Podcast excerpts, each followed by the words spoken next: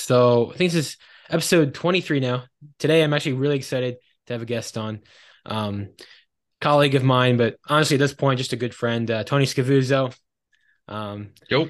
who is a expert, um, definitely an expert, I think, in computational chemistry. But honestly, he really just knows a lot of things that I like picking his brain about. And so today, I'm really happy to have him on because I think we'll have a very fun episode today. So, Tony, how you doing, buddy?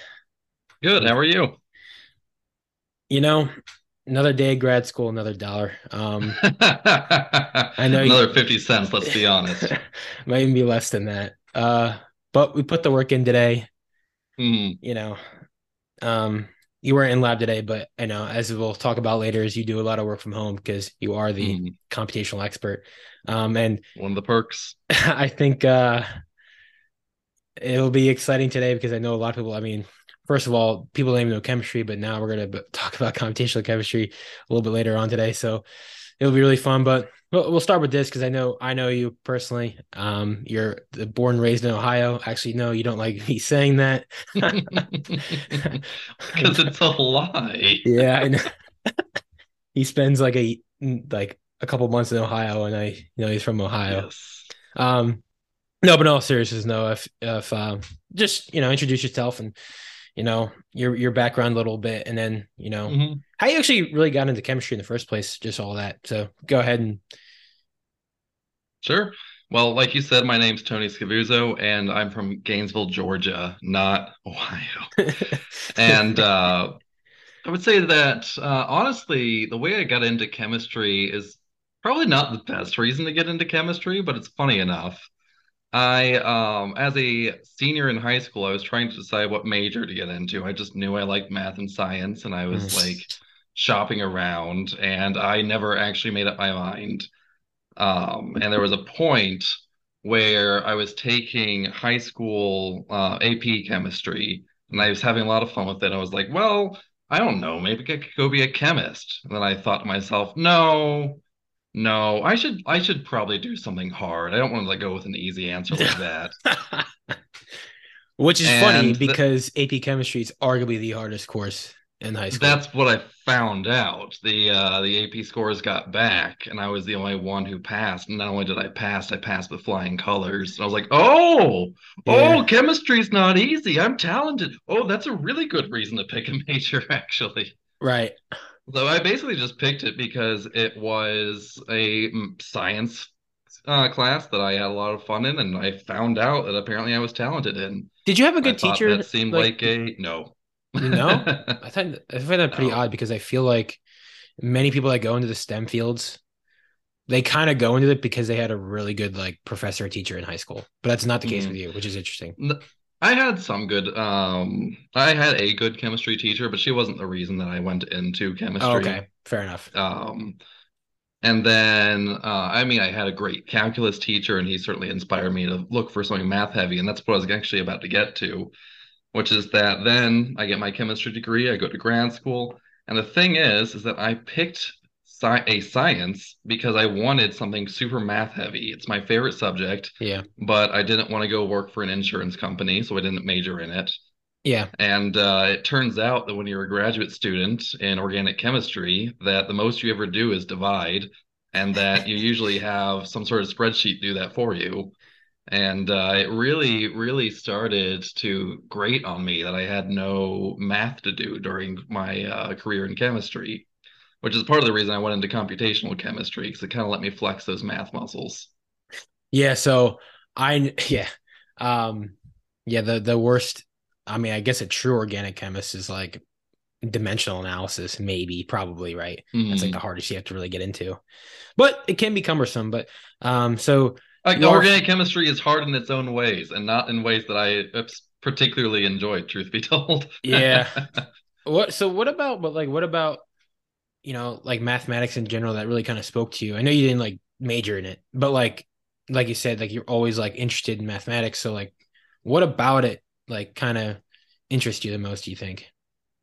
Oh, a couple of different things. I will say I'm good at math, and that always, Yeah. uh, you know, people who are good at math tend to be attracted to it. Sure. Um, but I like the fact that it always had hard answers, even if those hard answers were a little bit complicated sometimes, like when an entire function is the answer instead of a single value. Mm.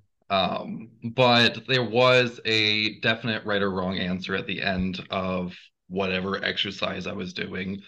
And it also was a great place for the whole never give up mentality to really shine, Mm. where you can really just throw yourself against a problem over and over again until you figure it out, no matter how challenging it is. Mhm. And the further into math you get, the more it just ends up being more and more like that. So, like in uh, calculus 2, where they're teaching you like eight different integration techniques, they don't tell you which one do you use. You just start trying them, and one fails, you try again. That one fails, you try again. Yeah. And it's kind of satisfying to kind of like bash against it until eventually you win. Mhm. Yeah, something It- that's it got a competitive drive to it for me. yeah, something that's interesting about it is like, especially I don't I wouldn't even say high school, but definitely when you get to like Calc 1, Calc 2, you do learn a lot of um integration techniques. I mean, um Mm. derivatives, all these kind of things. And it's hard to put into perspective because I like I like I have an engineering background too, so I had to really go I had to go pretty far deep into like differential equations. But it's hard to say how important like things like calculus actually are. I mean, It's hard to express exactly how much they can govern or model basically anything in your life. Mhm. And uh, you know, it's as complicated as it as it can be. It really is the. I mean, math just is right. Like there is, like it just is. Mhm. Um, it, it's hard to it. it. You know, calculus, trigonometry, like they just are. They, they just are. There's no. Yeah. There's, they don't have to. They don't have to obey anything. Like they just. there's there's a very satisfying expression of truth that happens at the end of a hard math problem Mhm. where it's not like uh, me regurgitating a memorized fact it is you gave me a set uh, system and here's the truth that evolved out of it Right. Um. Also, too, you know, you, uh, you went to high school in Gainesville, Georgia, right? Which is um Yes. backwoods Georgia, northeast Georgia, I think. yeah a bit backwards yeah Yeah, like two hours north of Atlanta or something like that, right? good memory Yep. Um, but I also wanted to just briefly discuss because you also are huge into music and music theory because I definitely want to discuss that too today because I think uh, you'll be you'll be the first guest I think that has well not music not deep but like just yeah, instruments in general. don't sell me up uh, don't sell me too strong i uh, have a passable understanding of music theory Fair enough. I won't uh, I won't call you a music theory expert, but at least to someone like me who's never played an instrument, you definitely are. Hmm. Um, but I do want i'm a to. practiced musician at Yeah. best is what i would describe myself and I, as I think that's fair. Um, so for anyone, take don't you know I am I don't play any instrument, so you know take my words for granted, or with a grain of salt, I should say. Um, but you know, so you're in the band because I also wanted to talk about your your Clemson a little bit, but um, oh yeah yeah uh, but you were in the band, so do you mind telling us like what instruments you you played and um, Sure. things of that nature? Yeah, so I, uh, like you mentioned, I went uh, to Clemson University for is it Clemson University or University of Clemson? I'm not even sure. I don't Um, even know. I went to Clemson for my undergrad, um, and I did play trumpet in the uh, marching band for two years. Mm, Uh, I actually did not stay in the marching band for the whole uh, four years of undergraduate, so there are definitely better people to talk to about that. I have a lot of friends who were there the whole time. sure. Um, I eventually ended up leaving the marching band primarily because, funny enough, I wanted to go tutor calculus. Um, and I just didn't have enough um, time in the day to do like my actual degree, marching band, and tutoring all at the same time. And I don't regret the decision. I really enjoyed tutoring calculus. It was a lot of fun. Yeah, something that But- really opened my eyes is um because I mean I come from a strictly like athlete background. My brother and I like played soccer. You know, we played a sport basically every semester in high school. I never touched an instrument. So coming to, you know, Houston where I basically all my lab mates played an instrument except for me. It's, it's at least what it seems like. So what what I thought was really interesting is how much time you guys got to put into the instruments. I mean, Oh, You yeah, know? that's that's why I stopped. It's just it consumes an inordinate amount of time. You Mhm. have to have an insane passion for it to keep up with it um enough long enough to get good, let alone your whole life. Mhm. Um like the that's why part of why I say I'm not like a, a real musician because I eventually decided to put down the trumpet and focus on my studies instead. yeah. But How com- uh, now how competitive was the band at Clemson? Because I remember you telling not me. very. Okay, wh- okay. There are met, uh, there are a lot of bands that are extremely competitive. Um, Clemson's focus was less on being like this super elite marching band and more focused on being like the how to put this um like basically the the spirit of a football game. We Mm. were the the most important elements, I think, in getting people hyped for a game besides, you know, the actual team itself. Right. And I think that's So it was there's a lot to primarily about yeah, like we were less interested in like belaboring the the perfect arpeggio and more interested in just getting a whole bunch of people that were excited and passionate about being there and willing to put in the hours. Yeah, I think that there definitely is a at the college level. It seems to me as someone like from the outside, like either you have a very very competitive band at the college level for like actually competing, or Mm. you go to a top ten football school and you know you're there kind of more or less getting lit, which is still competitive. I don't know. You there are definitely both. Like the the one that Mm. immediately comes to mind for any band kid would be Ohio State is Mm. obviously a football team uh, school, but their band is top notch. So you're not one or the other for sure. Okay. All right. So that's definitely something that I, I didn't know about. Um, so you're at Clemson, you know, you're in the band, but you also weren't chemistry or mathematics, right? You were mechanical engineering, I think, right? First? Yeah, it was actually I uh, I did start off as a mechanical engineer. I made that decision about halfway through my high school senior year. And it was only after the AP scores got back at the end of the last semester that I made the decision to switch to chemistry. Yeah. And I managed to make that switch um, about halfway through the summer. So by the time I arrived at Clemson, I was a chemistry major, but I Mhm. was accepted to Clemson as a mechanical engineer. Very, uh, very interesting. Was Clemson pretty lenient on letting you? I mean, I guess they were, right? Just letting you switch right into there. Um, I believe, don't quote me on this. I believe the rule was basically if they had room, then they'd be happy to let you switch. Mm, But if they didn't, if they had accepted the the cap of the number of uh, mechanical engineering students they wanted that year, they weren't going to make an exception for someone who was switching majors. yeah, because I know, like, obviously, some people might not know this, but you know, the engineering school and like the the physical science schools, like, those two different entities, right? Those are not the same thing. Mm. Um, Oh, I'm sorry. Yeah, the other way around. The chemistry department was yeah, yeah, and they uh, yeah, I take know- yeah. We we we know what you meant. Um, but so tell us a little bit about the chemistry at at Clemson. You know, like um, so you were studying that, and you know, were you doing any research at the time, or I was doing some research. I did some research under uh, Professor Joseph Thrasher, and that was in fluorine chemistry. All sorts of really crazy energetic reactions for making fluoropolymers uh, was Mm. one of the big targets in the lab. Um, bit dangerous. I lost my I, I, I lost my interest in that after finishing my uh, undergraduate Mm, but uh it was a great department. I had a lot of fun, and you commented about um a lot of times there's some uh, teacher that really inspired you, and that's like at at Clemson. That's where I found some um, chemistry professors that really inspired me to Mm. kind of go eye of the tiger and uh, do the best that I could in chemistry.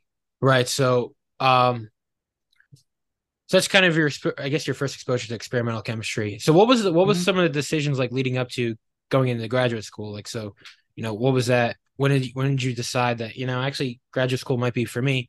Because again, you still hadn't really been introduced to computational chemistry yet, so you really still aren't even at that level yet. So, what were those some of those decisions leading up to that? Well, I originally intended to be an organometallic chemist, and I still am. I just Mm. imagined myself being an experimental one first. Um, and honestly, I had always imagined myself going to grad school. Uh, it's Hmm. just like the the way I'd always imagined myself as even a high schooler.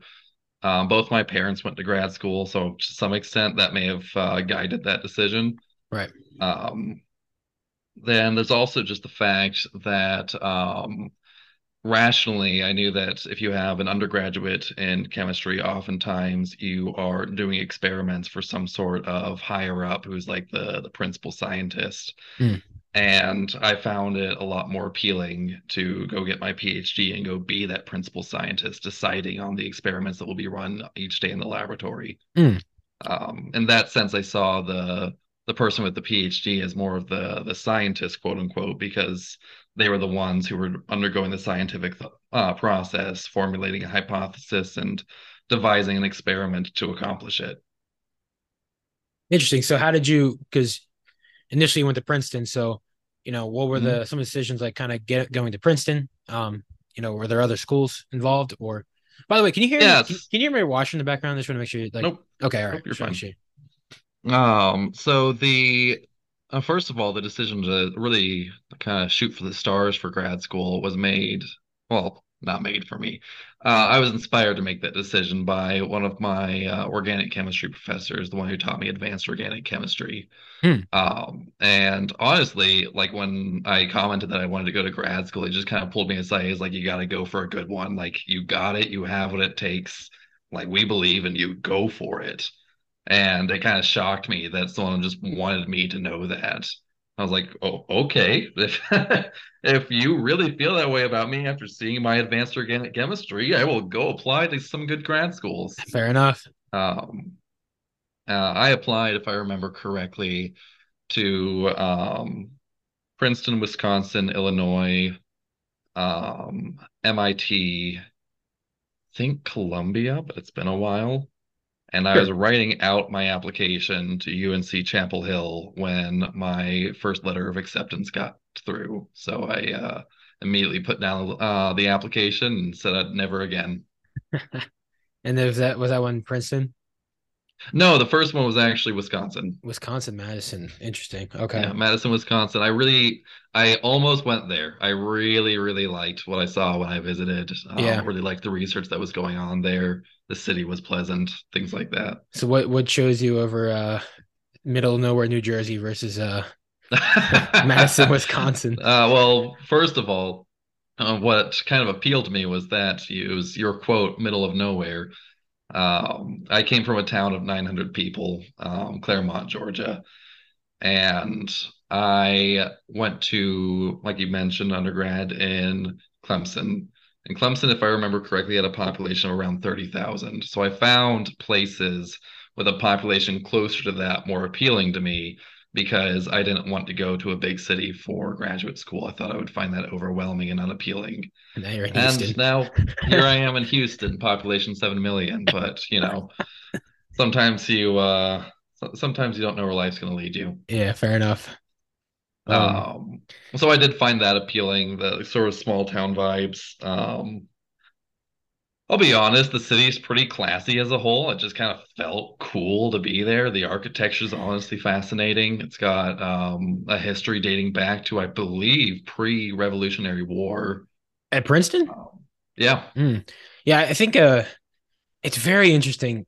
I think Princeton, we've talked about this before, and I think this is a pretty interesting discussion too. Not just Princeton, but like the the upper echelon schools, those uh, Ivy League schools. It's almost mm-hmm. like it's first of all like it's top ed i mean it is cutting edge education. Like it is. It is a top. Like mm. many much of the research not just in chemistry but um the ivy league schools like they really do have a lot going on for them. But that being said it's almost like you're afraid to admit you're going to schools because you don't want to come off as pretentious. Right? Yeah. Which is very odd to me. Like i remember, in, I, I don't like i don't tell girls they go on a date that with that I go to uh, Princeton. I tell them I go to UH. Yeah, which is, I mean, why is it that? Why do why do you think it is that way? Because I remember like in, in elementary school, like even like middle school, when like, because like I'm from, uh, because I'm I'm you know I'm from suburbs of Pennsylvania, so you know UPenn. I don't know. Is Drexel considered Ivy League? I don't know if it, I don't know. All I can tell you is that Ivy League is technically a football league.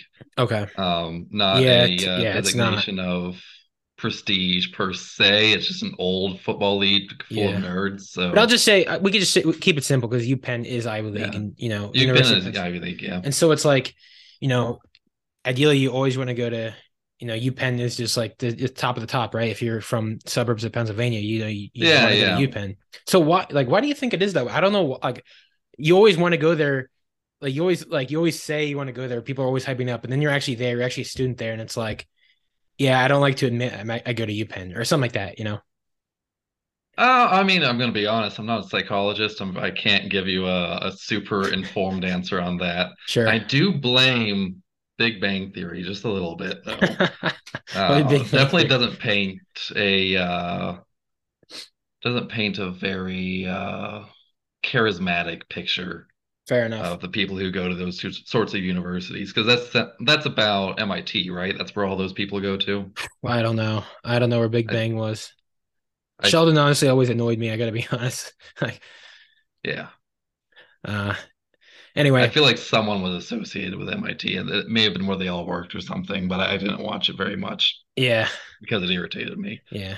So any, but I mean, I mean, Princeton is a. I, I've actually never, I never even driven to the campus. I mean, I've only seen like, I mean, it seems beautiful. Um, It is beautiful. It's a little odd because you'll go past one building and it's pre-Revolutionary War, yeah, and then you go to the next one and it's like the weird love child of like Salvador Dali and like the, the paint section of Lowe's. I actually went to his museum by the way in Tampa Bay. It's actually a really cool museum. Okay. Dali. Um, highly recommend anyone Yeah, checking out his work. Um, The, lo- the architecture ranges anywhere from ancient to like postmodern. right. Very odd. And I don't know why. It's just like Princeton being in New Jersey is like kind of odd because I feel like such a weird conception about New Jersey because it's like people. well, people- Jersey Shore doesn't help. right, exactly, right. When people think of Jersey, they think of like the Jersey Shore, and it's like, dude, like that is like not even like proper Jersey. I think. I, I cannot I cannot paint any picture of Jersey for you because the entire time I was there, I just basically kept myself in Princeton.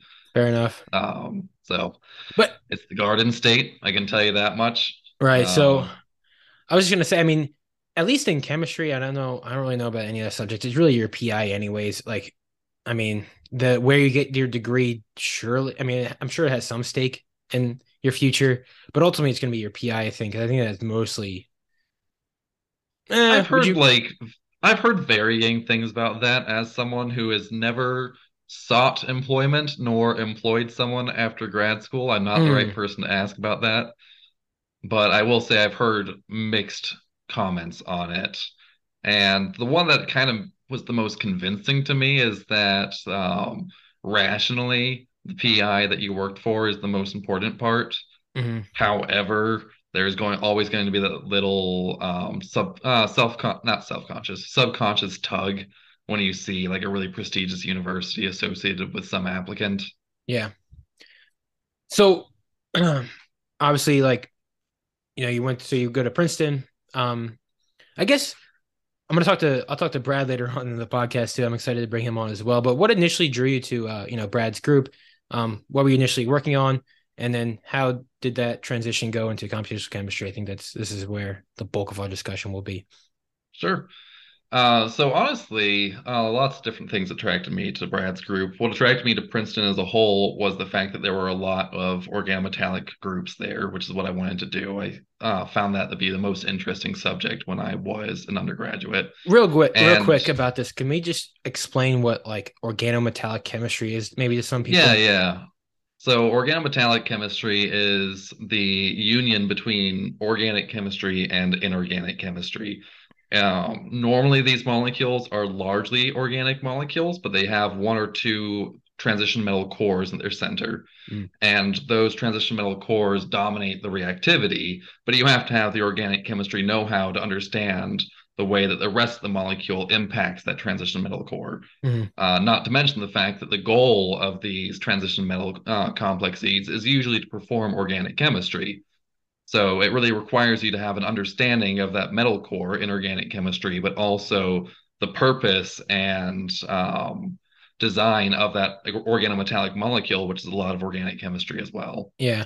And just to add to And that, a couple of rules that are specific to organometallic chemistry. Yeah, just to add to that real quick, you know, when we when you talk about organic chemistry, you know, we're talking about the chemistry of like, you know, carbon, hydrogen, Mhm. nitrogen, oxygen. Um that's All I mean, that's- the uh, first and second row elements except helium. yeah.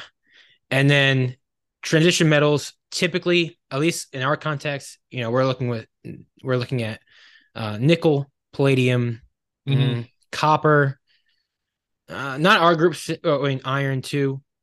Um, mm. not and then not our group specifically, but you know, platinum, golds. Is silver transition metal? Yes. Mm, is it okay? Yep. Yep. Um, uh, well, the all the metals you're listing right now are what are called the late transition metals. Mm. So the mm. metals more towards the right side of the periodic table, mm. um, and they have their own uh, properties. One of which being that they are less oxophilic, meaning that they react with oxygen or water a little bit less uh, pronouncedly.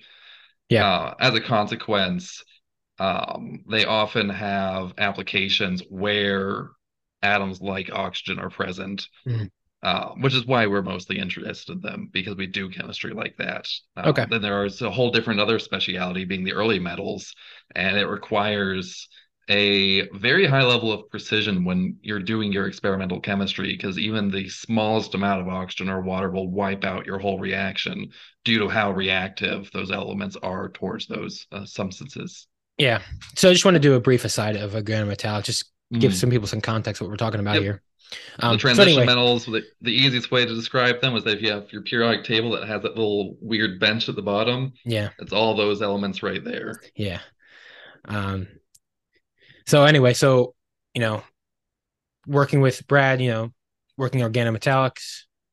So go ahead uh, and kind of continue that. yeah, yeah. Um, some of the things that interested me about the Carrow Lab would be some of its prior research, which is in ligand design. I was uh, super excited about that. So that would be the design of the organic component that is attached to the metal, and uh, understanding how tweaking that organic part affects the metal is central to the entire field of organometallics. Yeah. And the, the idea that we were directly manipulating that, and that's the part that we are most interested in uh, making new discoveries in was exciting to me. Whereas another sort of philosophy of organometallic chemistry would be to take existing organic compounds and mix them with metals in an attempt to do new chemistry. Mm-hmm. I found this sort of frontier of discovering new modifications to transition metals to be especially exciting. Mm-hmm. And so, you mind briefly talking about your experimental work in the the Carrow Lab and mm-hmm. um, kind of bringing to where you are now, really, I guess. Yeah. Uh, so my prior work, my uh, first project was uh, about the um, copolymerization of ethylene with polar comonomers using nickel, which is a lot of jargon. But basically, we are creating designer plastics using a nickel organometallic catalyst. Uh, so I did lots of oxygen and water-free chemistry. I use a um, device called a glove box where the entire atmosphere is pure nitrogen and you have to like bring things through an airlock to uh, bring things in and put them back through the airlock to take things out. You have two giant rubber gloves that you reach inside with to uh, manipulate. Um, so lots of specialist techniques like that, um, or worked with high pressure chemistry to create these plastics. Um, and honestly, the reason I started transitioning towards um, computational chemistry was a little bit of a failing on my own part, which is that in all of science, you have a lot of failures. And I found I had a very difficult time emotionally self regulating during those moments. Mm.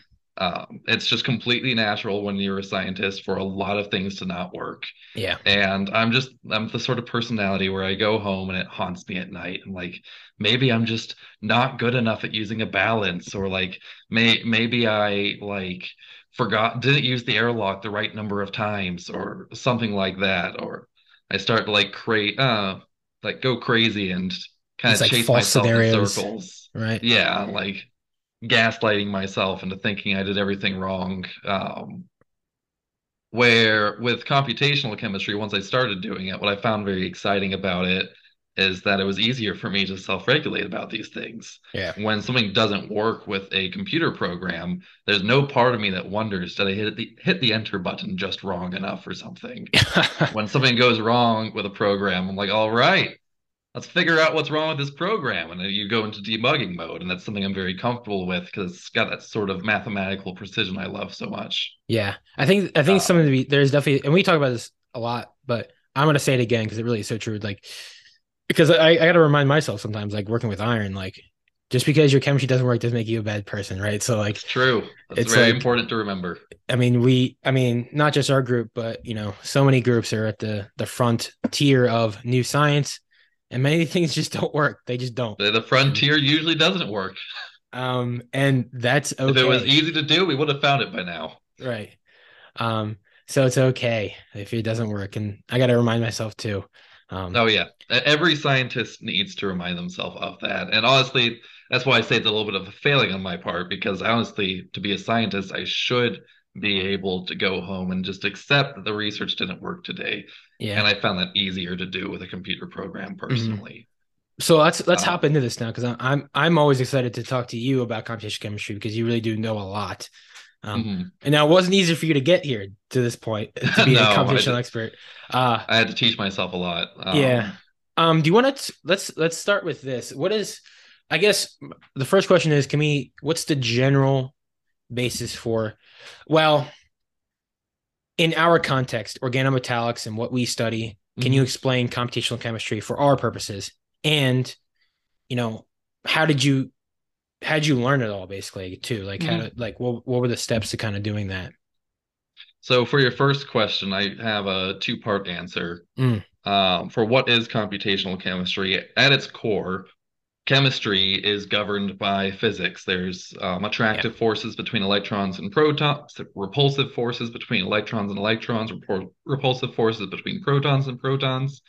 And in principle, if you can track down all the mathematics for that physics accurately enough, you can find create a computer that will just say what the chemistry is going to do. And that's the point of computational chemistry mm. at its core it's not a very satisfying answer as far as okay why do we care but that's what's going on inside the computer it's just crunching the numbers on all the complicated physics the quantum mechanics to figure out what is this atom or molecule or group of molecules going to do next which i think is a great answer i think that is important um, as far as why we care about it um, it allows you to do a couple of different things. First of all, it allows you to run a lot of experiments very quickly, even experiments that would oftentimes be unrealistic in a laboratory. Yeah. So, one of the purposes of my project is to um, predict the behavior of around 100 different catalysts. And if I want to do that experimentally,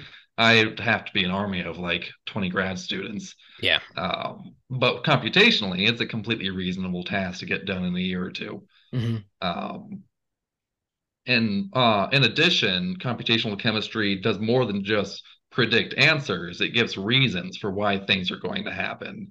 So with chemistry, oftentimes you'll find a productive result and we'll go, well, great. Now we have something to talk about. Why did it do that though?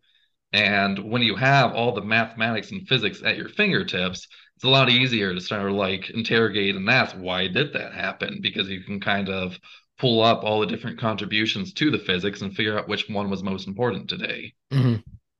So it gives you a rationale for why the chemistry works that way, which provides reasoning for future experiments, which is one of the main goals of science. Yeah, I think one of the definitely one of the toughest questions to ask yourself when doing computational chemistry um, is, you know, how deep into the weeds do I need to get to answer my question? Um, yes. Uh, which and you know, honestly, half the point of learning all the different things is so that you need you know how deep you need to get for a given day. yeah. Uh, which is, I mean, the abundance of, of computational literature that's out there is just, I mean, yes. beyond me. And most overwhelming, it, in fact. It's it's you can't even keep up with all of it. Um, mm.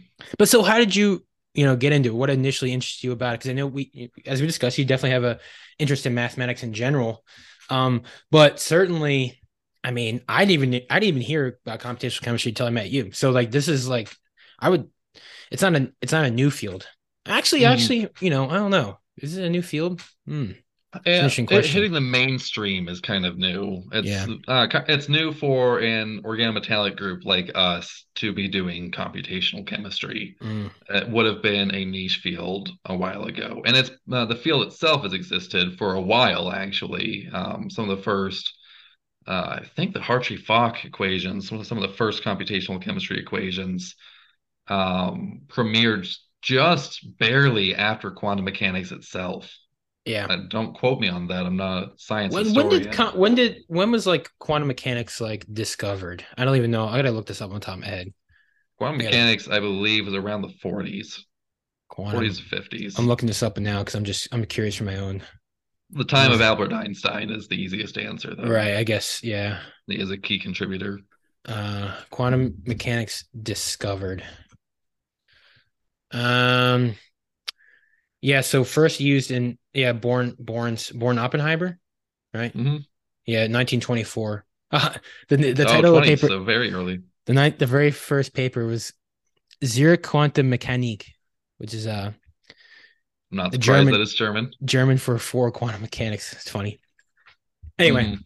um, Okay, so even older than I uh, imagined it. But uh, so point being, the field itself is actually quite old, and a lot of the techniques I use today were developed in the 80s, actually. mm, Um, just the fact that the I'm no, I am formally a organometallics uh, student using these techniques is more of what's new, and I'm not sure how long ago that started to become normal. mhm. Um, but what got me into it was honestly a little bit of luck. Um, Yeah. I was working on my nickel catalyzed polymerization project, and we had a question that was not easily answered with practical experimental chemistry. I did my best. I did this whole series of experiments. And then Brad asked me to model it computationally to like kind of get some hard answers on which step of the process was causing us problems that day. And I just immediately fell in love. I adored the mathematics at play. I adored just like spending several hours a day setting up calculations, spending another several hours processing the results. Um, and when I finished it, uh, finished that project, I was actually quite sad. Um, and I quite, I very distinctly remember that I turned in a progress report that was purely computational, no experimental work at all. And that was bad of me because I was not supposed to be a computational chemist. I was just having too much fun. And Brad commented, "Okay, but next re- next report, you need to do some more experimental chemistry. I don't want you to be a pure computational chemist." And, uh, here you I am. That's okay though, because it's uh, I mean, it's so nice having you around the lab, and we have a. I mean, I don't really have many computational chemistry questions anymore, but when I briefly read them, it's always nice to bounce ideas off you and hear hear from you. Um, But um, but it was over COVID though too, right? Like it was also that was actually two years before COVID. okay. And then that was the next part of the story. During COVID, uh, we changed my project over a little bit. He decided that it would be fun to kind of do what I was already doing, but accelerate it with computational chemistry. And that was the first moment I had to really dig my teeth into it and really enjoy it. Do you want to Um, briefly discuss your computational projects? I know you, we briefly touched on it, but I kind of want to dig into it a little bit. What exactly you're doing? Uh, I guess the the easiest summary of that would be um, that I'm trying to predict what organic fragments, when attached to nickel, will result in the best uh, um, custom plastics for consumers. Mm, Uh, best, obviously, being a summary of a whole bunch of nuanced polymerization chemistry topics, but the core of it was just let's try a whole bunch of different organic molecules attached to nickel and see which ones have the best results for this project. And I Um, think I think it's important to discuss this too briefly, because when we talk about because you work in copolymerizations, so we're talking about the polymerization of ethylene, which and carbon monoxide, right? I believe. No, um, No? there are Oh, there are methyl people who study that. Methyl acrylate is That's what I right. study. Yeah, Um, so a and in general, it's difficult to incorporate polar monomers into a polymer. It's just that's just a generality. difficult to incorporate polar comonomers into a non-polar polymer. It's perfectly easy to make a polymer out of methyl acrylate by itself. Mm, Um, so, as you were hinting at right there, molecules can be categorized into polar and non-polar. Polar molecules are molecules where the electrons have been tugged to one side. So Hmm. you have a positive side and a negative side. And then non-polar molecules are just molecules where that didn't happen. And all the molecules of the universe can be kind of be categorized on that spectrum. mm, Um, and one of the big um, consequences of that would be solubility. So mm. oil is nonpolar, water is polar. They do not mix. They just separate out into two different phases. And it's kind of interesting. Lots of things do that, not just liquids. Uh, if you have a nonpolar plastic, then nonpolar gases can travel relatively easy through it because they can dissolve in and dissolve out just fine. Mm. But polar gases struggle to do so. And the opposite is also true. So, one immediate application of this that springs to mind for me is that by changing whether your plastic is polar or non-polar, you're changing what gases are able to travel through it, which could have pretty dramatic consequences, for example, for food packaging, mm. where oxygen and water traveling through the plastic film can cause your food to spoil. Right. And yeah, that's a that's a that's a good point. That was a good uh, distinction that you made too. Um yeah, just so in general, yeah, yeah. So incorporating polar monomers into a non-polar monomer is traditionally difficult. Yes. Um, and ideally, the and the idea of your project is to what changes can be made to a ligand to incorporate more polar monomer into a non-polar monomer, right? That's the Yep. That's a good summary. Um and so that so, would be what that's what I was uh, kind of wrapping up into make the plastic better. Yeah. And uh we I had an excellent discussion with Ava Harth about uh you know what is a plastic? And uh because polymers because people toss around the word plastic too too too easily i think. Yes technically speaking i'm interested in more than just plastics. Polymers is the correct word mm-hmm. but not everyone knows what a polymer is. And, they usually be categorized into plastics and rubbers though. Yeah. Um but that's you know that's kind of another discussion for the day. What i am curious about is i'm depending on how much time you have i'd love to get into the knit and grit of you know, what is computational chemistry? And mm-hmm. depends. It depends. Kind of depends on how much time you have, but you know, sure, it's early earliest beginnings, I, I should say, and actually not earliest beginnings, but I should say, um, is what are the fundamental principles and equations that we work with? Oh, you want to get into the weeds? I would um, love to because I think one, it helps my understanding, but two, you know, I, uh, people are interested in this. You know, mm-hmm. this is a platform for them to hear about it from an expert. So, sure. Um, let's let's get into it. So, what are what is the fundamental equations and principles of you know computational chemistry? Well, the fundamental equation for most computational chemistry would be the um, the Schrodinger equation. Uh, the Schrodinger equation is a framework that allows you to calculate what's called a wave function for any given system, and that wave function contains inside of it all of the information about the system. It will predict anything and everything that molecule can do. Mm-hmm. Um, and fundamentally, the purpose of most computational chemistry is to solve that equation. The twist is that for any molecule with more than one electron, which is most of them, uh, the Schrodinger equation is unsolvable. It's a mathematical, a mathematically unsolvable equation. It's like having a system of two equations and three variables. There's just nothing you can do to completely solve it. And um, real quick, so about the Schrodinger equation, mm-hmm. the components of that, right? So, and when we get to it's basically the subatomic, the subatomic or atomic level. So, like the the components that make it up are, I I think if I remember correctly, mm-hmm. the attraction and repulsion energy, or the all the attractive energies of a atom mm-hmm. all the repulsive energies, and that's pretty much it. The kinetic energy. Wait, is that it? Kinetic energy, yes. And the kinetic. So, so the three, right? There's three basically, but then there's kind of subcomponents of that. But like those are the three, right? Yeah. The um, the simplest version of the Schrodinger equation, which is also the least useful, mm. is He equals psi e where H is an operator, psi is a, the wave function, and E is the energy, energy, of a given solution to the wave function. Um, there can be more than one solution, each with its corresponding energies. And H, the operator, contains all of the terms relevant to the energy of the system. Yeah. And the simplest version of H is negative one half del squared plus V. Negative one half del squared is simply the kinetic energy term. It's very similar to uh, kinetic energy is equal to um, one half mv squared. Um, then V simply encapsulates every potential energy term. Mm. Normally, those potential energy terms will be nuclear repulsion between two different nuclei, which are positively charged, electron electron repulsion between two different electrons, which are both negatively charged, and electron nuclear attraction, positive attracts negative. It, it can include other terms, though. For example, um, the Schrodinger equation has a different solution if you take a molecule and place it inside of an electric field. That electric mm. field will uh, will cause a new term to appear inside of H, the Hamiltonian.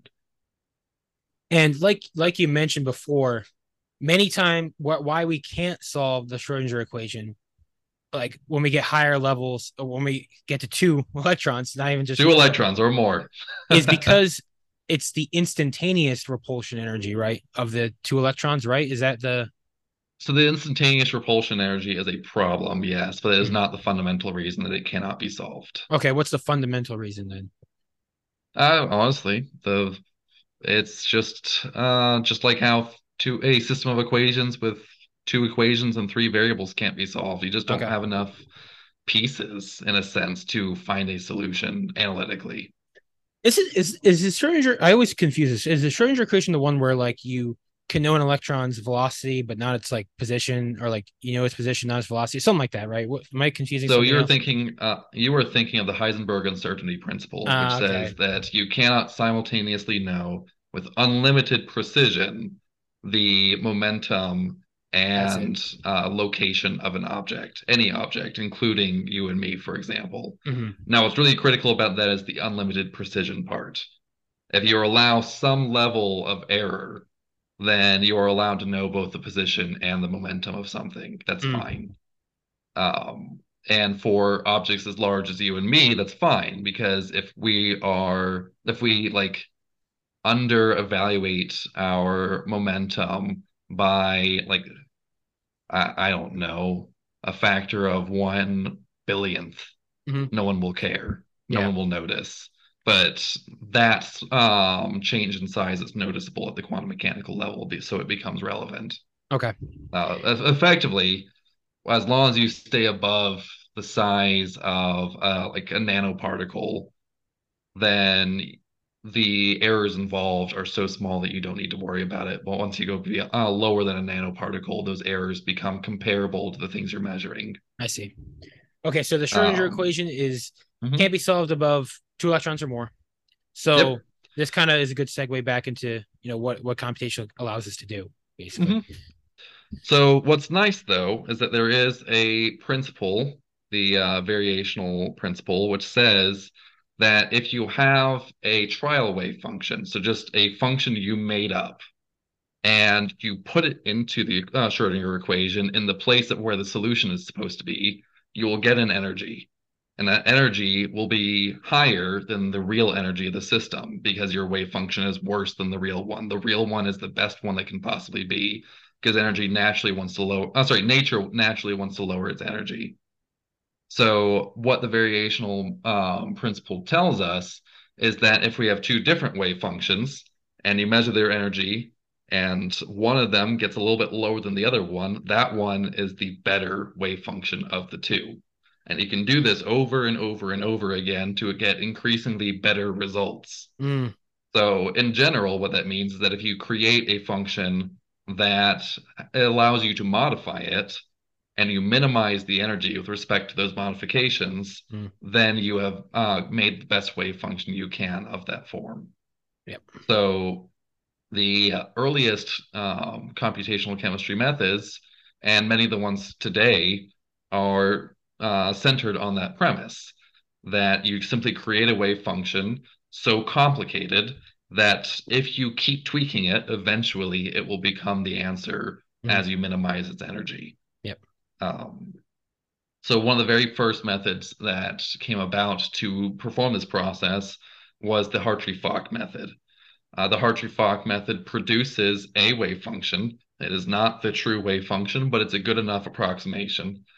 Um, and it does so by making a number of concessions on what sort of uh, things it takes into account. So one of the things that you mentioned was instantaneous electron repulsion.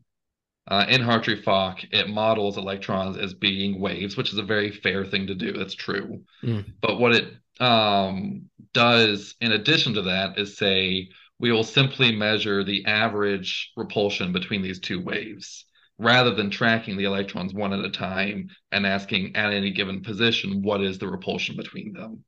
So that's the instantaneous repulsion when you have think about right now the electrons are here and here. What's the energy? Now they're here and here. What's the new energy?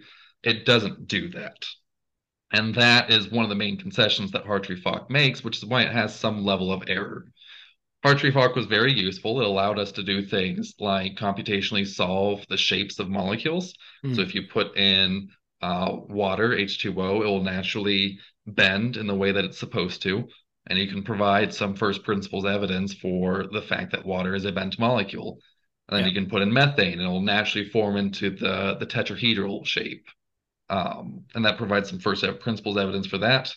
And then it also provided some rudimentary energetic values. However, the discrepancy between Hartree-Fock and reality, which ca- came about due to that neglect, um, addressing that deficiency is the major goal of most quantum mechanics. And mm. many, many methods were developed beyond Hartree-Fock in an attempt to address that shortcoming.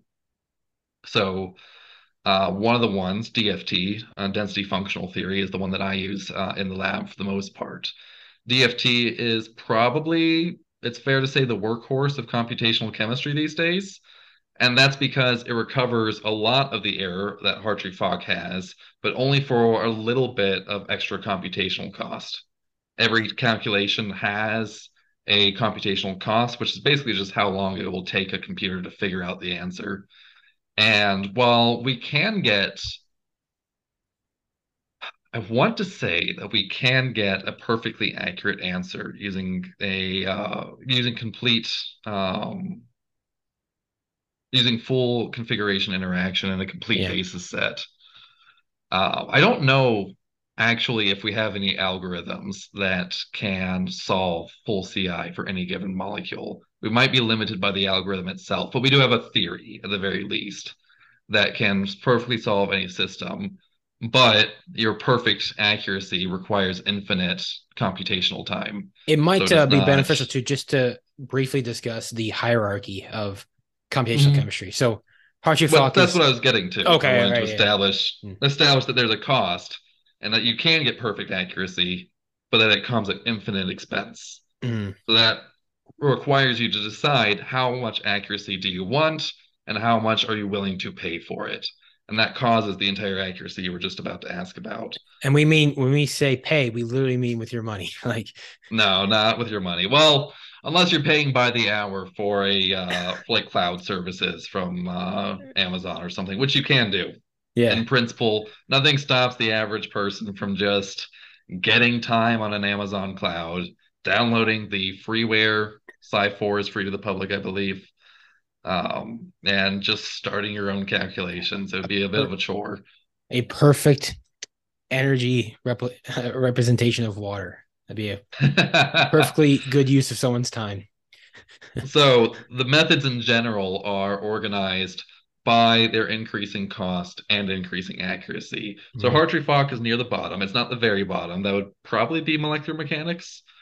Uh, but then above Hartree-Fock, we have methods like DFT and uh, perturbation theory. Mm-hmm. And then above uh, DFT and perturbation theory, there are methods like configuration interaction, um, CAS SCF, which is complete active space self-consistent field.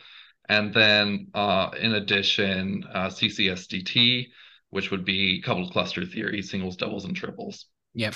Um, um, CAS SCF, that is a um, that is a variational method though, right? That is a variational method, yes. And couple cluster, that is a perturbative theory, right? Okay.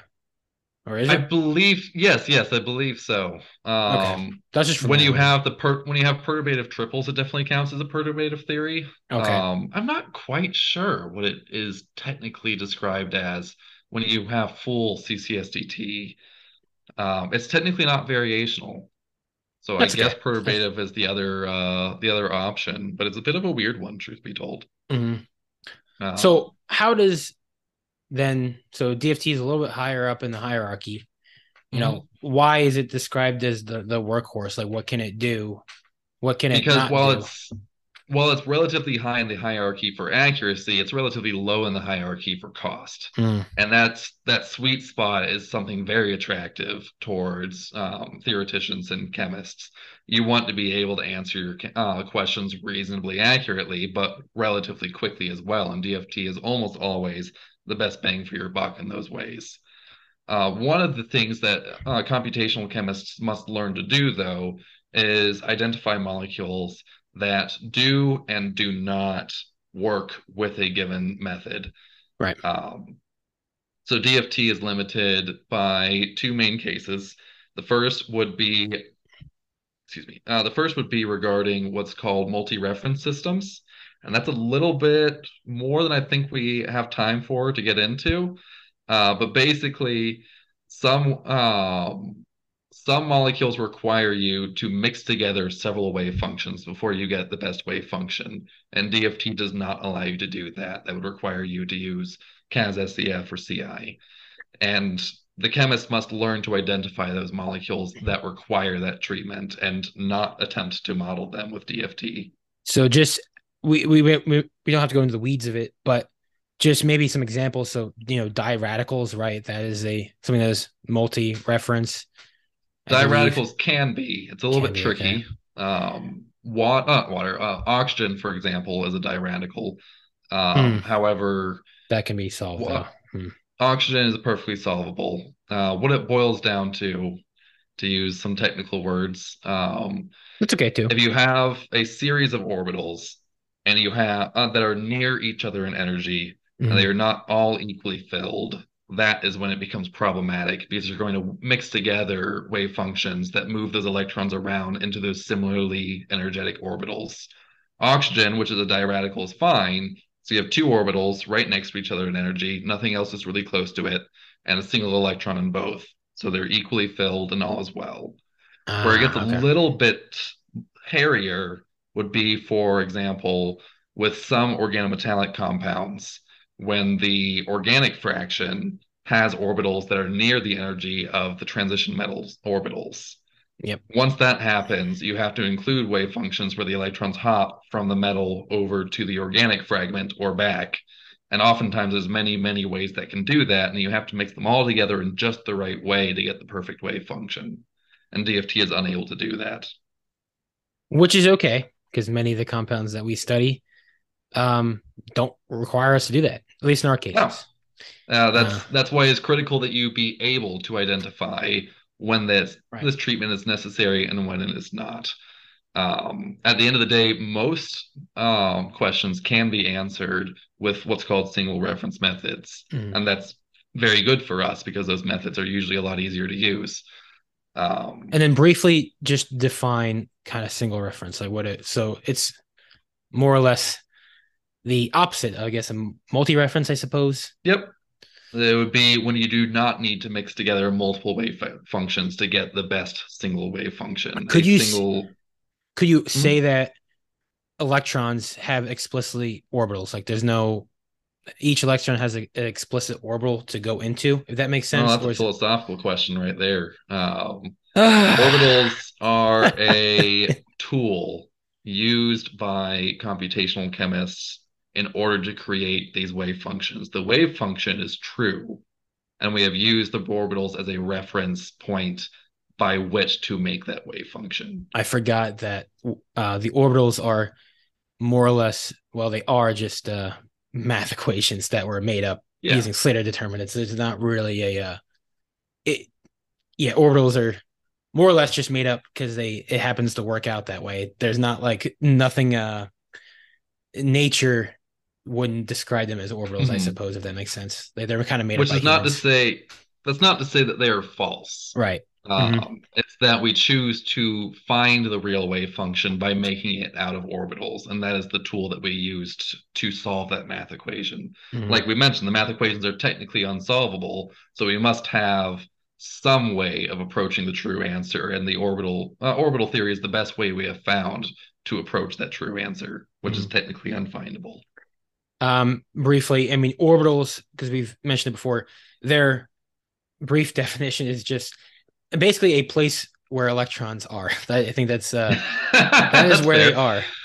Uh, a little bit more nuanced. Um, it is a place where up to two electrons are. Two electrons yes. can share an orbital together, and no more than that.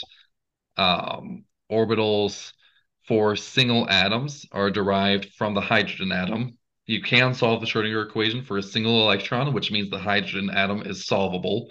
And when you solve it, you get a series of uh, solutions to the Schrodinger equation. And every one of those solutions was taken as the orbitals for atoms in general. Mm. And that is the tool that is used to create the uh, wave functions for more complicated atoms. Right. And then to create orbitals for molecules, you mix and match the orbitals from the each individual atom together to create the molecular orbitals. And as we said, each one of them can contain up to two electrons, and they describe where electrons are located in a molecule. So when you have two atoms and a bunch of electrons are concentrated between the two, you would describe that as a bonding orbital, and the electrons in that orbital are part of what hold the molecule together. So they, in addition to providing a framework to so- solve the Schrodinger equation for, they're also very instructive, which means that even non-computational chemists spend a lot of time thinking about orbitals. Mm-hmm. Yeah, I definitely wanted to do a brief aside of that because it, it is quite important. It's literally what binds everything together. Yes. Um, so, but going back to it, so DFT is a um, it is a single reference method. Um, mm. It's not well equipped to do multi reference, which we discussed. Um, anything else you think is uh, quite important to? Because I eventually I would like to get into, uh, you know, what makes what are the fundamental math principles of DFT? Mm-hmm. Um, how is it different than Hartree-Fock?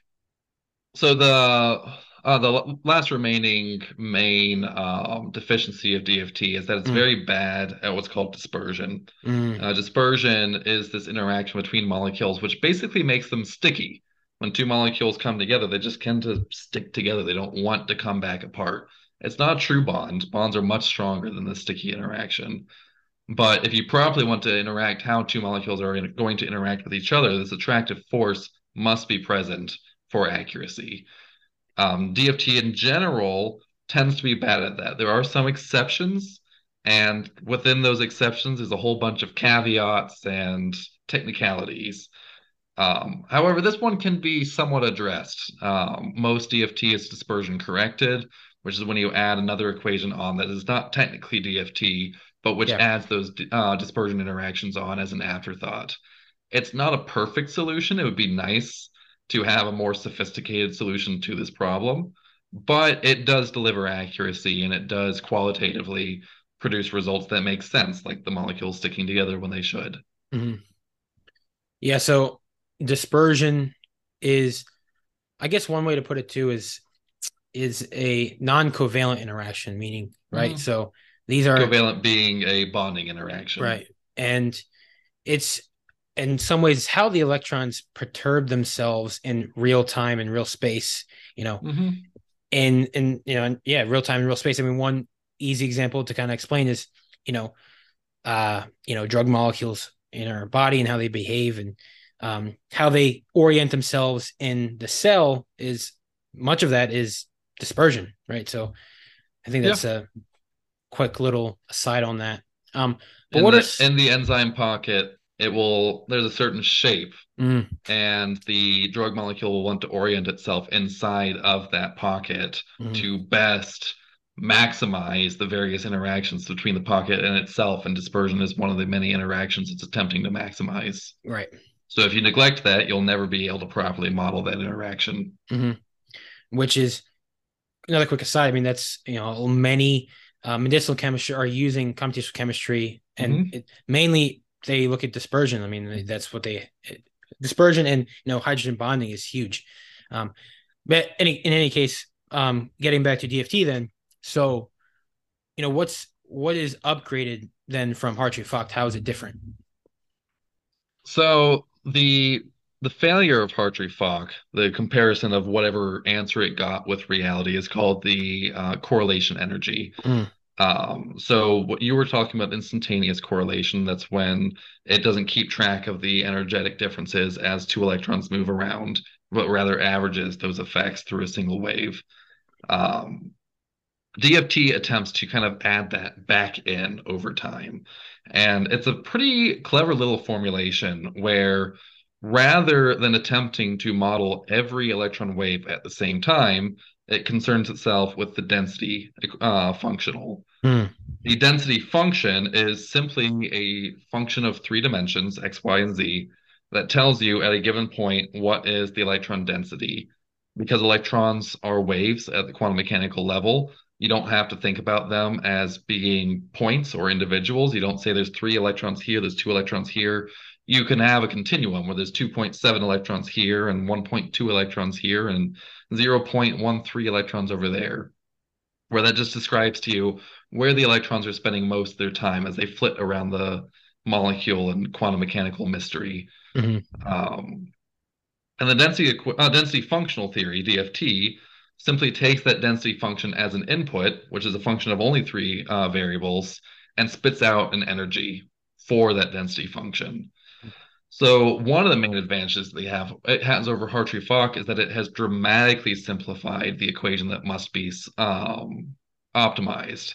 In Hartree-Fock, you're optimizing all of the individual molecular orbitals, which means that you have to have um, if you have n electrons, you have to have n divided by 2 molecular orbitals, and each of those n divided by 2 molecular orbitals are going to be a function of three dimensions. So it gets out of hand extremely quickly regarding how much it has to keep track of.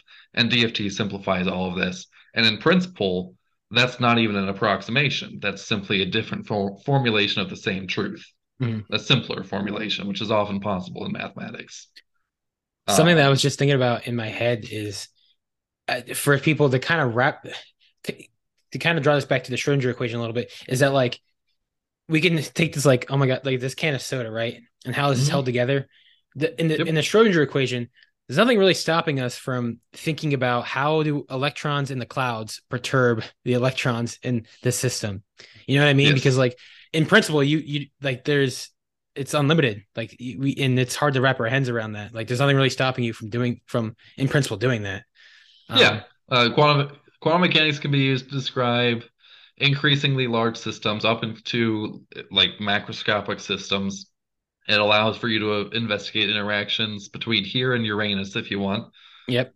But um, luckily, there's a reason you didn't need quantum mechanics up until we started studying the molecule, and that's because most of the time interactions beyond the size of a nanoparticle simply Don't stop matter. mattering quantum mechanically. And there's even a theorem that says as the system gets larger and larger, the answers of quantum mechanics must start resembling normal answers, the answers of Newtonian mechanics, mm. like F equals ma.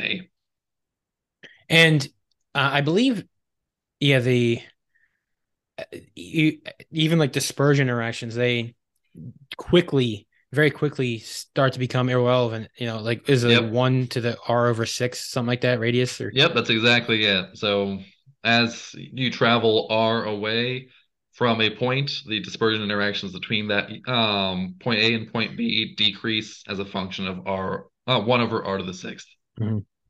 Yeah, so I think it. I mean, it makes sense in principle that you know DFT the electrons behaving as a density rather than each individually. It just makes sense. Um, mm-hmm. So thank God that exists. yes. Uh, it's not a perfect theory. There were many concessions that had to be made in order to achieve it in practice. Well, mm. in principle, it can be perfect. It has not been accomplished, and that's one of the main considerations of DFT. With Hartree-Fock, there's only one theory. It's the Hartree-Fock equations. You might find a more, um, uh, you might find a faster algorithm for solving the Hartree-Fock equations, but there's still the Hartree-Fock equations. However, part of the problem with density functional theory is that we don't actually know what the mathematical form of the functional that creates that um, takes a density function as an input and spits out an energy is. Mm. Uh, we know it can be done. There are theorems that demonstrate that such a functional exists. However, all we have ever done is approximate that functional in theory so far, which mm-hmm. means that now there are hundreds of competing functionals. And you have to decide which one you're going to use each day when you go into work and which one you'll be using to calculate your system with. And half of being good at DFT is knowing which one of these functionals is the best for your system and what the advantages of drawbacks and expense even of all these different functionals are. So like the Hartree-Fock equations, they consider the kinetic energy of a system, mm-hmm. the electron-electron repulsion, uh, electron nuclear attraction, nuclear nuclear repulsion, same forces as before.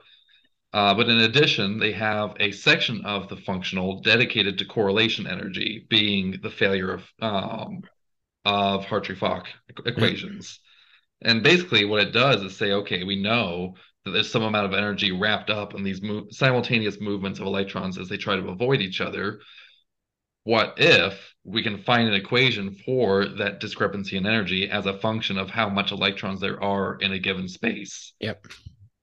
The more electrons you pack into an area, the more they have to work to avoid each other. Whereas the mm-hmm. less electrons there are in an area, the less it's consideration. Then lastly, there's the exchange um, uh, kernel, where exchange energy is not not a real physical force. There's no exchange force, so exchange energy itself is a bit of a mis- misnomer. Um, but exchange energy is sort of a consequence of several of the different math uh, mathematical limitations imposed on the wave function due to the way that wave functions work. Mm-hmm. Um, we know exactly the density functional equations for um, nuclear nuclear repulsion, electron uh, nuclear, uh, sorry, electron nuclear attraction, electron electron repulsion, uh, but we do not know an exact equation for the kinetic energy, the um, exchange energy, or the correlation energy. And by we know them, like you literally can go to Google and like look up those equations. Like those are, those yeah, been known. The Wikipedia article on DFT will tell you the equations for the first three terms just fine. Mm-hmm. Um, and they're the same in every functional. It's the other. Uh, the kinetic energy has an agreed upon term in what's mm-hmm. called Kohn-Sham theory. In Kohn-Sham theory, we kind of bring orbitals back. They were made for Hartree-Fock theory, but we brought them back for the purpose of calculating the kinetic energy in DFT. And we kind of put them aside again to get back to the density functional. So in that sense, kinetic energy has an answer, even if it's not a perfect answer. Yeah. And then the exchange and the correlation terms are different from functional to functional. And yeah, so choosing which functional uh, you you choose ultimately has a different correlation and exchange uh, function, mm-hmm. like how you handle that. Um, yep. Which can get pretty uh, dicey and very complicated really quickly. Um, there are entire reviews dedicated to the topics of which ones are the best. Is there one singular best one, or should you be using different ones for different scenarios? Mm-hmm. Is it bad that we keep making more? Should like what is the direction for the field? Like, how are we going to make new ones, given that we've never made a perfect one yet? What instead of going down that rabbit hole, um, why don't we just say you know, what are some of your go-to functionals, and mm-hmm. what are they good at? Like what what are yeah. they good at modeling? So the one that I use the most is B3LYP D3, where D3 mm-hmm. is that dispersion correction I was mentioning before. Uh, B3LYP is the workhorse of DFT within the entire uh, chemistry world. Uh, there are a lot of computational chemistry experts that would probably not like me saying that uh, because it was developed in the 80s. So it's old. Um, and it has deficiencies for sure. But part of the complexity is that for any given scenario, different functionals are good at different things. And what I like about B3LYP is that it is in general good enough. Mm-hmm. Uh, if you just want to find out why something works, or if you want to find out if reaction A or reaction B is easier, it can provide you solid answers to that. And there's very few scenarios where this is simply an unacceptable solution to this question. Um, because of the fact that we work in organometallics, I need that generality because a lot of the times when you look into like specifics, one functional can be good at organic chemistry, then one functional is good at inorganic chemistry, and obviously right. neither one of those is an acceptable solution to an organometallics uh, problem. Um, Like the Minnesota functionals, right? The Minnesotas are not good at metallic or metals, right? Or transition metals, right? So that depends. Uh, the mm-hmm. Minnesota functionals, especially the M06 suite, um, there are a whole collection of functionals that were designed with different purposes, and you need to know which one's good for what. Mm-hmm. So uh, M06-2X, which is one of the main workhorses of DFT besides B3LYP, is completely unacceptable for organometallic chemistry. And that's because M06-2X was designed for organic molecules. It was never designed with inorganic chemistry in mind. M06, one of its sister functionals, was designed with all of chemistry in mind. So M06 is a perfectly acceptable functional okay. for that purpose. Good, good um, distinction. Um, then there's two more that a lot of people don't talk about very much. Um, M06HF, which is mostly used for some of the more obscure topics like um, charge transfer complexes, electronic mm. excited states. Uh, Peter could actually potentially use M06HF, funny enough, uh, in his research and then uh, M06L, which dramatically simplifies the mathematics of M06. It uses the same group of molecules um, as its test set, but as mm-hmm. far as what it's supposed to be working on. Um, but the mathematics at its core are a lot simpler, which means it's much faster, but also less accurate. Mm. So I actually use M06L quite a bit because not I don't always need or can afford the expense of B3LYP. There are times where I just need my molecule to be a little bit more accurate or just like shaped a little bit better before moving on to some final step. M06L is a great functional for those sorts of purposes. Oh, um, interesting. Speaking of Minnesota functionals, MN15 is one of uh, the later ones developed by Donald Truhlars, the developer of the Minnesota suite. Uh, MN15 is kind of like M06 where it's designed with everything in mind, but it's nine years uh, younger. Right. M06 was 2006, MN15 for 2015. Mm. Uh, do you want to do you want to briefly actually want to get into uh, the B3LYP, uh, the math on it because yeah, I think it's quite interesting. Um, oh, the Becke three, the, the Becke three. Yeah something something something i forget what lip stands for but I, I can i can simp- i can summarize it but i'm not the best person for interpreting the mathematics of B3LYP itself that's what okay I, I mean you, you, know part of it is some yeah. people they can just look the stuff up too but i'm generally curious mm-hmm. so for me i do consider myself an expert at um, the use of density functional theory um, and for me one of the important parts is understanding what the takeaways of a functional are. So I will summarize those takeaways for you rather than talking about the exact mathematics at play. That's fair. So B3LYP stands for uh, Becke3. It's a three parameter Becke exchange functional. Uh, Lee Yang and Parr, the Lee Yang and Parr correlation functional. Mm. So it's the union of those two different functionals that deal with, deal with two the two unsolved portions of DFT. So B3LYP, uh, sorry, B3 is a hybrid GGA is the taxonomy that would be used in the field. Yeah. A GGA means that it uses not just the density function equation, but also its derivative. And it uses that derivative to sort of infer what's happening a little bit further away from a given point.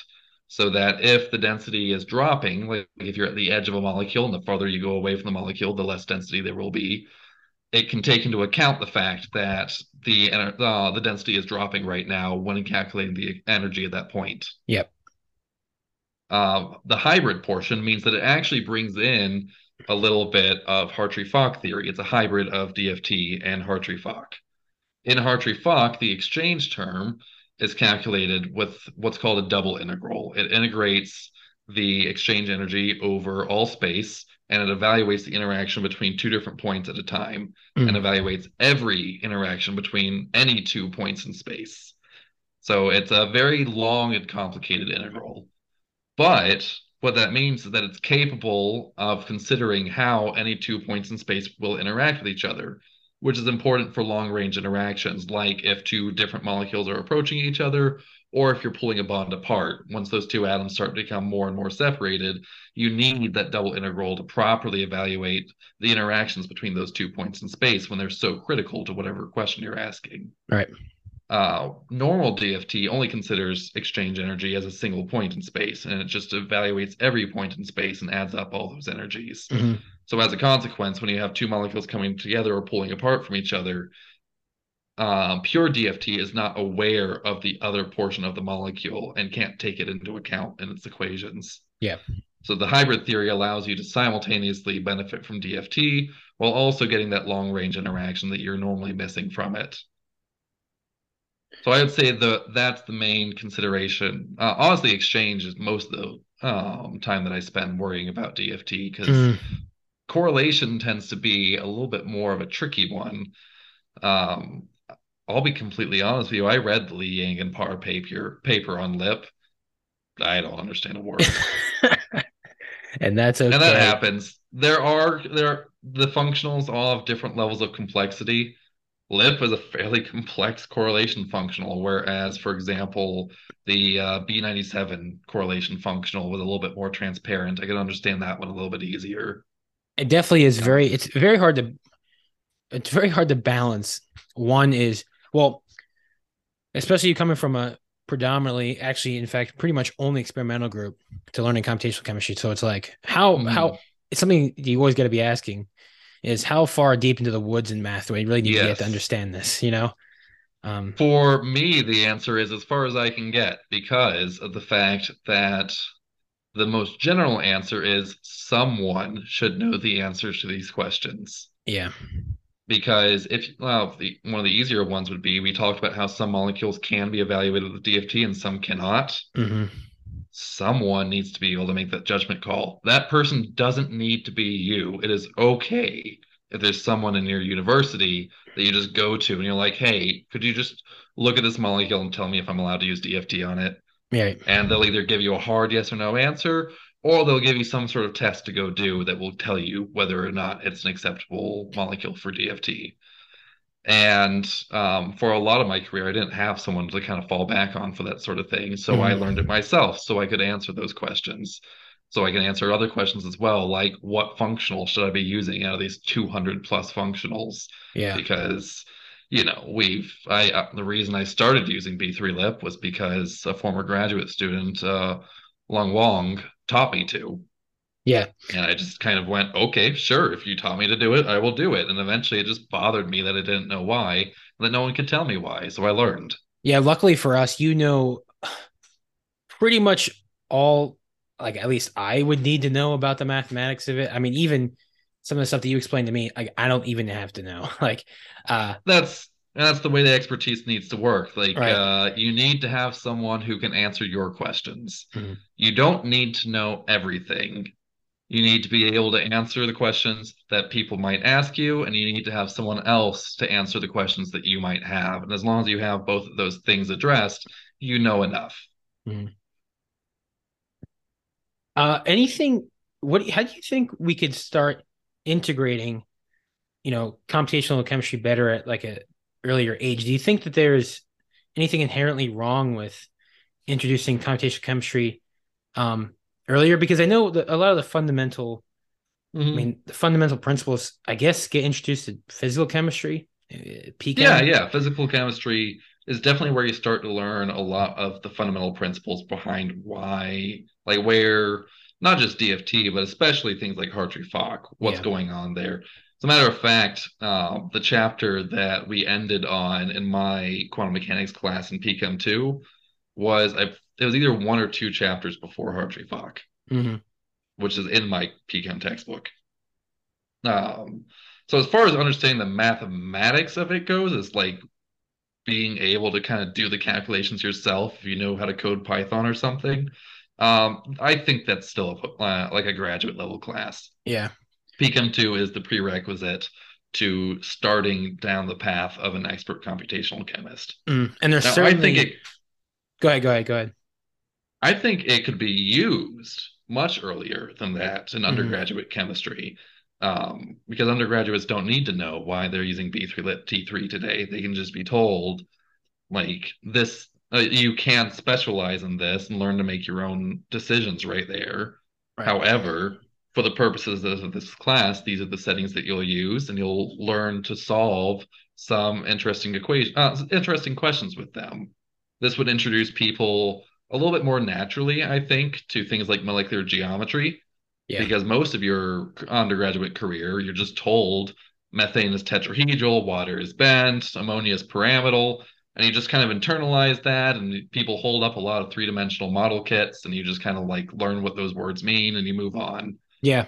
But despite the fact that structure is so incredibly important to chemistry, almost no one ever interacts with raw structural data mm. at an undergraduate level.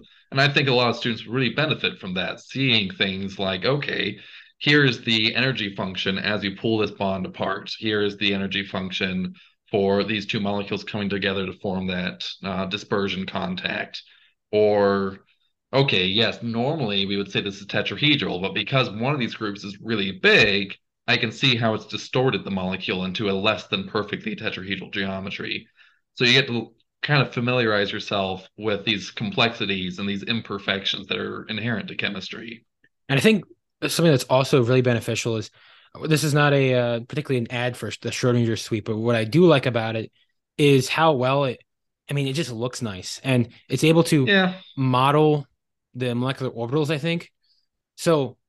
I think for many students, like actually seeing these things in three dimensions really goes a long way. I think, um, because it's hard. I mean, when you take organic one and two, you for most of the time it's 2D, and you mm-hmm. maybe sometimes you have a model set, but I mean, it's not it's not the same. I think. Yeah. Um, Which, uh, regarding your comment, so Schrodinger's uh, suite is really nice as far as the aesthetics go. Uh, for anyone who cares to know, there are many different suites available yeah. to you. Schrodinger is a paid one; it's relatively expensive. But there's also for academic users um, Gaussian, which is also paid, and Orca, which is free. I don't know about Turbomole. There's lots of different softwares out, out there. There's lots of different programs for visualizing these things. Mm-hmm. So the little the little plug I'm going to give right now after you plugged uh, Schrodinger, there are free softwares out there. You can do computational chemistry entirely free, and it's even cutting edge. It's possible. Where can it will be less pretty? That's okay though. Where can someone you know start doing computational chemistry? Like, do they have to? Obviously, taking PChem would be helpful, but mm-hmm.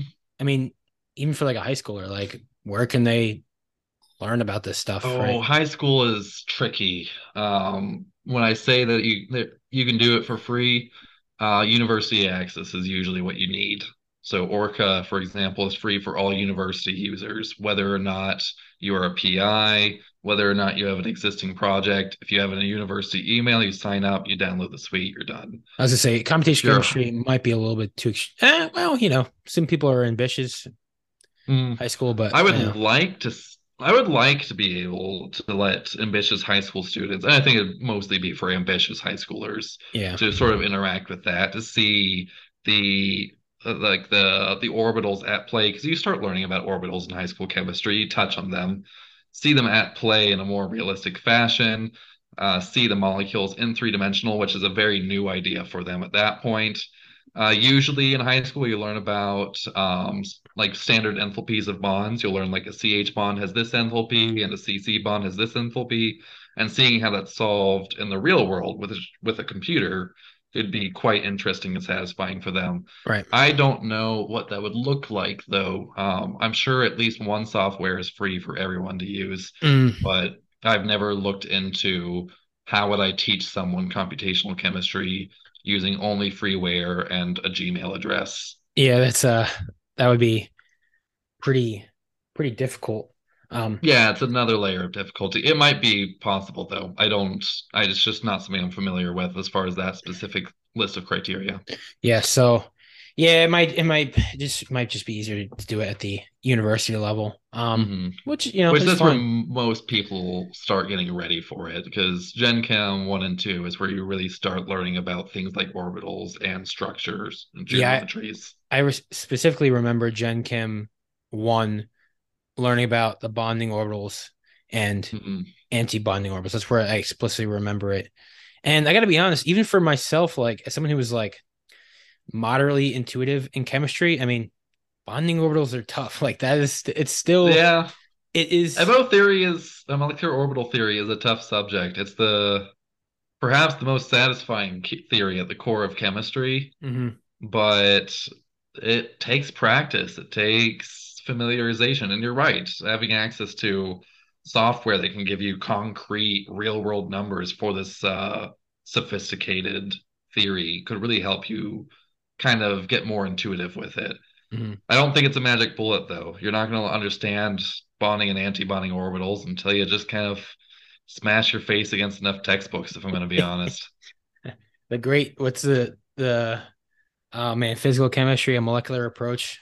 Um, that is like the holy Bible. I think it looks like a Bible. Honestly, they should, re- they should replace like a Bible. They should replace all the Bibles in the hotels with uh with physical chemistry and molecular approach. Don't do that not not that need... uh, textbook, but one of my favorite uh, physical chemistry textbooks begins with the commentary that uh, the founder of um, statistical mechanics killed himself. Yeah, and then his his prize student also did the same, and now it's our turn to start learning statistical mechanics. like, oh yeah, that happened. I mean, there it is crazy though. Apart from de Broglie, who's the most handsome physicist probably ever. He's probably the most handsome scientist ever. he look, he's a pretty good looking dude. I don't get it. um, yeah, if people just look up the what's his first name? Antoine. What's his first name? Just look up de Broglie. Just look Louis, up de Broglie. Louis de Broglie. Uh, look up Louis de Broglie on Google. I'm not making any promises about the pronunciation of de Broglie. Yeah, he's French, so you know, don't you know, don't come crying to us, uh, Italian. I'm just going to presume I'm just going to presume that it's the bug. Yeah. um, but yeah, so a lot of those physicists, many of them have horrible lives. Like we're not kidding. Like this is not a. it depends on the field. Stat mech, yes, most of them have pretty physical. Oh, like horrible lives. I'm gonna be honest. Quantum mechanics, they there's they're just an odd bunch. You got yeah. everyone from like partiers and womanizers to depressives to like the Isaac Newton, I haven't left this tower in like seven years sort of person. Like uh, they had every sort of personality going on, and somehow they all managed to like get in rooms together and actually talk about their field to each other. And I will never understand that level of harmony because wow, those are some different personalities at play. That would definitely be. I think if I had, you know, if I had a time machine, I mean, definitely one of the things I'd love to go see is just getting to a, into a room with these guys and letting them explain these things for the very first time. I mean, mm. you, it must be like tripping on acid. Like you literally like they're talking about things that are so abstract. You know, my understanding is that it tended to get heated too. They they mm-hmm. had some opinions because quantum mechanics tells you some very dissatisfying conclusions. It's um that is funny, despite the fact that it's so mathematically grounded, it's very different from math in that when you get to the end of a quantum mechanics calculation, mm-hmm. you might not like what you find out. It can yeah. be deeply unsettling. It can have implications about the universe that you just don't like. One of them being that randomness is inherent to the universe. The entropy um, term. it's just uh there was a I think it was Einstein who uh, yelled, "God doesn't play dice with the universe." And yeah, turns out he does. Oh. um, but yeah, I uh, what was I gonna say? Uh, shoot. Oh yeah, yeah. Um, those about those heated debates. You know, how quantum mechanics basically blew classical physics out of the park. I mean, mm-hmm. well, everything that we knew about classical physics up until 1910s. So everything mm-hmm. up until that time was basically more or less set in stone. And then all of a sudden, quantum mechanics comes along and just yeah destroys it. And you know, hearts were broken, people died. You know, like it was a uh, weird time for sure. They they were under the impression that science was almost a solved problem yeah. um, around like the the 1910s or so. And there were just a few like loose threads to go deal with. And it yeah. turns out those loose threads had some really dire consequences for the entire field of science. I'd love to quickly discuss that those initial experiments kind of leading to discovery of quantum mechanics, right? So because like mm-hmm. well maybe like maybe not quantum mechanics, but I remember there was there's some experiment where like um something about shooting gold beams or silver lasers and then Are you it's- talking about the the Rutherford gold foil experiment? is that? But was that what I'm talking? That was, was the that discovery of the nucleus. okay? That's okay, but so that's not the initial. I'm trying to remember. It's it was like it was in the very first chapter of that of the physical Mhm. chemistry, a molecular approach. Do you remember that experiment? Um, some of the main ones that would happen would be the photoelectric effect, which is That's it, what yeah. Einstein, that's what Einstein got his Nobel Prize with. Uh, what he found were a couple of results that seemed inconsistent regarding what happens when you irradiate a metal sheet with light. that's what it was. Okay, found- that's the one thing of. Yep. What he found out is that if you take a light source and of a if you take the correct light source and irradiate metal with it, it starts spitting electrons out of it. And that was interesting. Okay, that's a thing that can happen. Um, you can kind of rationalize it. Electrons are held in place by electrostatic effects between the electron and the nucleus. The light is some amount of energy. You put in enough energy, the electron comes out. So you can wrap your head around it without quantum mechanics just fine. Sure.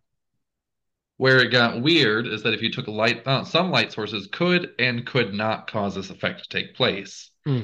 And what they found out is that if you took a light source that could not cause this effect to take place and just cranked it up higher and higher, there was never a voltage where it started happening.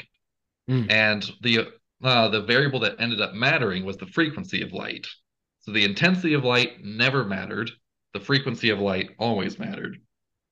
So, and what they found is that there is some threshold frequency where when the frequency of light was higher than that threshold frequency, the metal would always eject electrons. Mhm. Once you were beyond the threshold um, of uh, the threshold three threshold frequency. Mhm. Wow, threshold frequency. It's hard to say. Threshold frequency. Threshold frequency. there we go. Actually, maybe it's not that hard to say. That's not that hard. That was just me. Um, once you go beyond the threshold frequency, increasing the intensity of the light did have an effect. Um, and what it caused was more electrons to come out. Mm. And then what they also found is that if you increase the frequency beyond the threshold frequency, it did not cause more electrons to come out. It caused them to come out faster. The electrons just flew out of the metal faster. Mm. And this all seemed very weird to the scientists at play because both increasing the frequency and increasing the intensity should be increasing the energy that you're putting into the system. Um, but it looks like putting in a higher amplitude, more energy, doesn't result in faster electrons. It only results in more electrons going exactly the same speed as they were before. And it's just odd. And they Right. spent a lot of time, Albert Einstein in particular, spent a lot of time trying to figure out what caused that. And the main conclusion they had was that um, light came in packets, what we now call photons. Yep. And that when the photon had sufficient energy, it knocked an electron out of orbit. And when it had higher energy than it needed, it knocked it out faster. And that each photon's energy is proportional to the frequency. So that's why when you have higher frequency than necessary, the electrons come out faster, but not necessarily more electrons. You're using the same number of photons, but each of those photons has higher energy. So it knocks the same number of electrons out and it knocks them out harder. But if you have a given frequency and you start increasing the amplitude, what you're doing is increasing the number of photons per second. Every photon that strikes knocks an electron out at exactly the same speed. But you since you have more photons, more electrons got knocked out per second. Mm. And then lastly, if you're below the threshold frequency, those photons didn't have enough energy. When they collided with the electron, they just couldn't eject it. And increasing the amplitude didn't matter. All that ma- meant was that more and more photons per second were hurling themselves ineffectively against the metal and failing to knock electrons out. And this uh, shift, where we used to view light as purely wave like in nature, to viewing it as both wave like and also particle light, was part of the advent of quantum mechanics. Yeah. And one of the uh, huge changes that happened, which was with de Broglie, was when it was discovered Broglie. that matter also did the same thing. We thought Mm. of matter as being particle like, but not wave like. And it turns out, like light, matter is both a particle and a wave.